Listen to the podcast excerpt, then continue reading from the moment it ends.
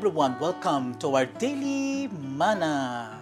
Please open your Bible in the letter of 1 John chapter 4 verses 9 to 12.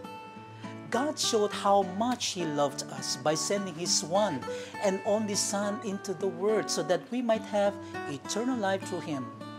This is real love.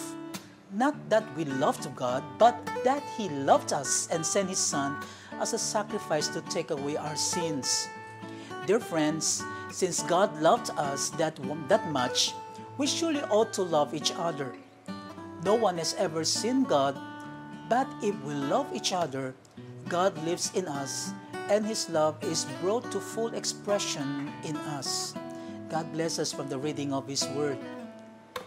The call to love is simple, but the act of loving people is difficult. If it were easy, we wouldn't need to hear about it. You see, it's not easy.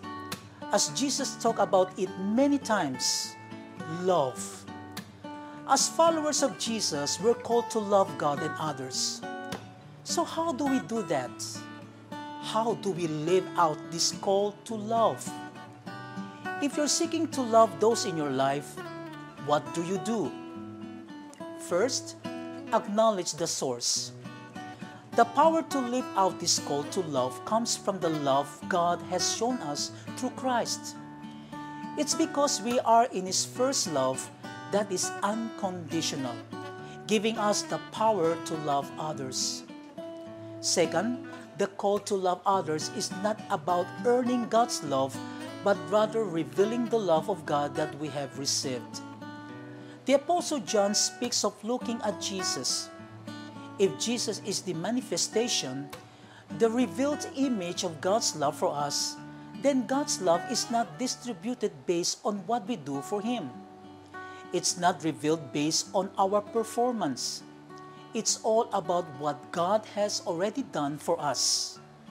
So, your effort to love your neighbors, helpers, friends, or family doesn't hope to eventually experience God's love but rather hopes that they see this love and grace that He has given us. Love us because He first loved us. Are you making efforts to love others out of the desire to be loved or out of the desire to reflect the love you've received? This love is unconditional, endless, and undeserved, found only in Jesus Christ which truly satisfies. The more we understand this kind of love, the more God empowers us to love others, even those who are difficult to love. Let's pray. Our loving God, thank you for sending your Son to teach us what love truly is. At its core, it's sacrificing the best you have for the good of others. Love is so much more than that.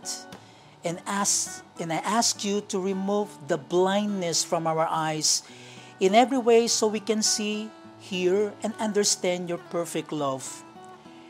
You love each of us in a very personal way, giving each of us unique gifts and talents to use for the good of your kingdom, for the good of others.